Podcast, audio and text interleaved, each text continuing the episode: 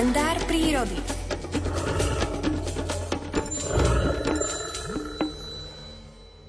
Už viac rokov patrí k akejsi mojej nepísanej tradícii zájsť si v prvé májové ráno na tokanisko. Vtedy totiž tokanie hlucháňov v našich horách vrcholí a už aj počasie zvykne byť prívetivejšie, než býva v marci. V hore sa už nemusím brodiť v snehu do polpása a už mi ani za nechty nezachodí. Pravda, keď je prvý máj taký, aký má byť. Ale keď v horách je vám to niekedy také dokrútené, že v januári máte pocit, ako by bol apríl, naopak v máji sa vám zdá, že sa práve končí február. Nie o tom však chcem teraz hovoriť, ale o jednom prekrásnom hlucháňom majálese na Parohoch.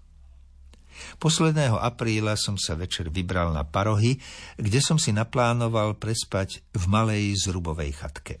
Je to také útulné miestečko pod Rakitovom. Chatka je tam učupená na okraji polianky pod závojom Smrekovej hory. V doline teplúo je už kopno, len kalný potôčik prezrádza, že hore na hrebeňoch Veľkej Fatry bude ešte snehu. Spočiatku sa mi ľahko kráča asfaltovou cestou, no keď odbočím na chodník hore jedľovou, je to už horšie. Po skapanom snehu je celý rozmočený a blatistý. Ako stúpam vyššie a vyššie, začínajú sa v lese objavovať najskôr ojedinelé fliačky snehu. Z prvoti sú to len tenušké vankúšiky v dolinkách, tie však postupne hrubnú a rastú aj do šírky. Napokon stúpam hrubnúcou vrstvou kryštálového snehu. Je to úmorné brodenie v kašovitom snehu. Som mokrý až po pás. Rozmýšľam, že sa vrátim.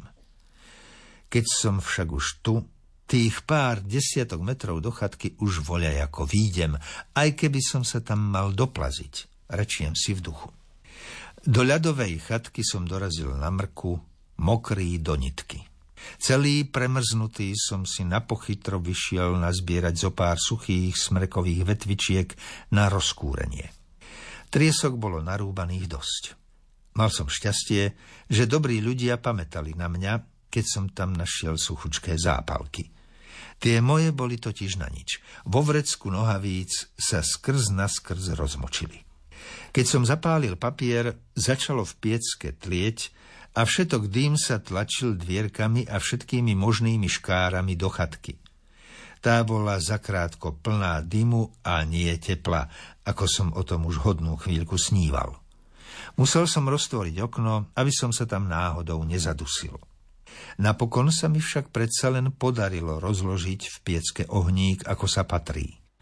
Keď sa studená piecka rozohriala, potom v nej len tak hučalo a ja som skoro nestíhal prikladať preschnuté bukové triesky.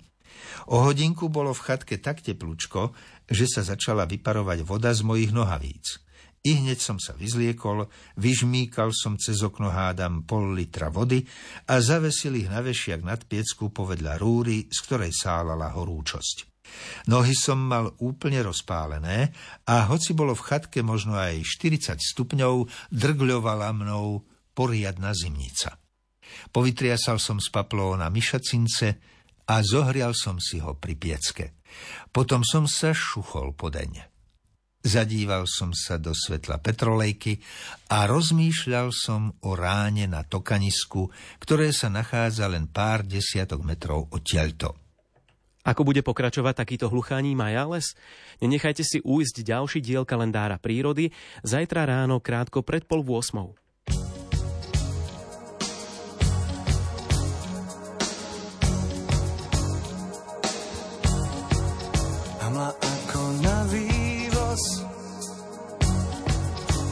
mliečný neón. A pod ním splývajú dvaja stmov. V takýto sklený deň zomrel Lennon. A z diálky im znie dávny tón.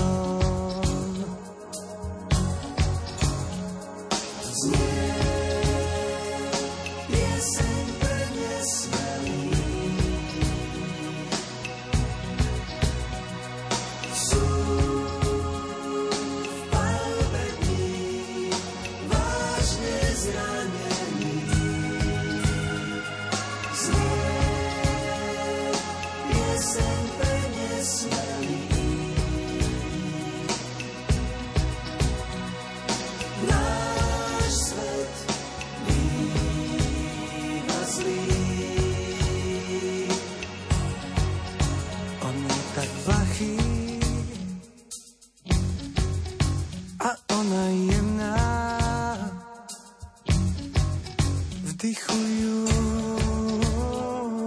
bosky a chladnú tmu. V noci sa vracajú cez dieru v tme na internát. Vedia, že zajtra mm, prepadnú.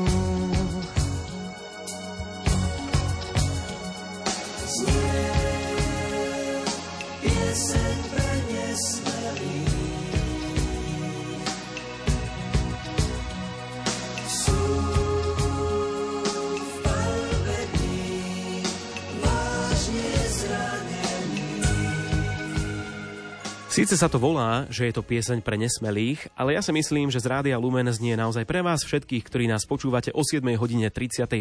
minúte. A ak nás počúvate kvôli predpovedi počasia, tak počúvate dobre.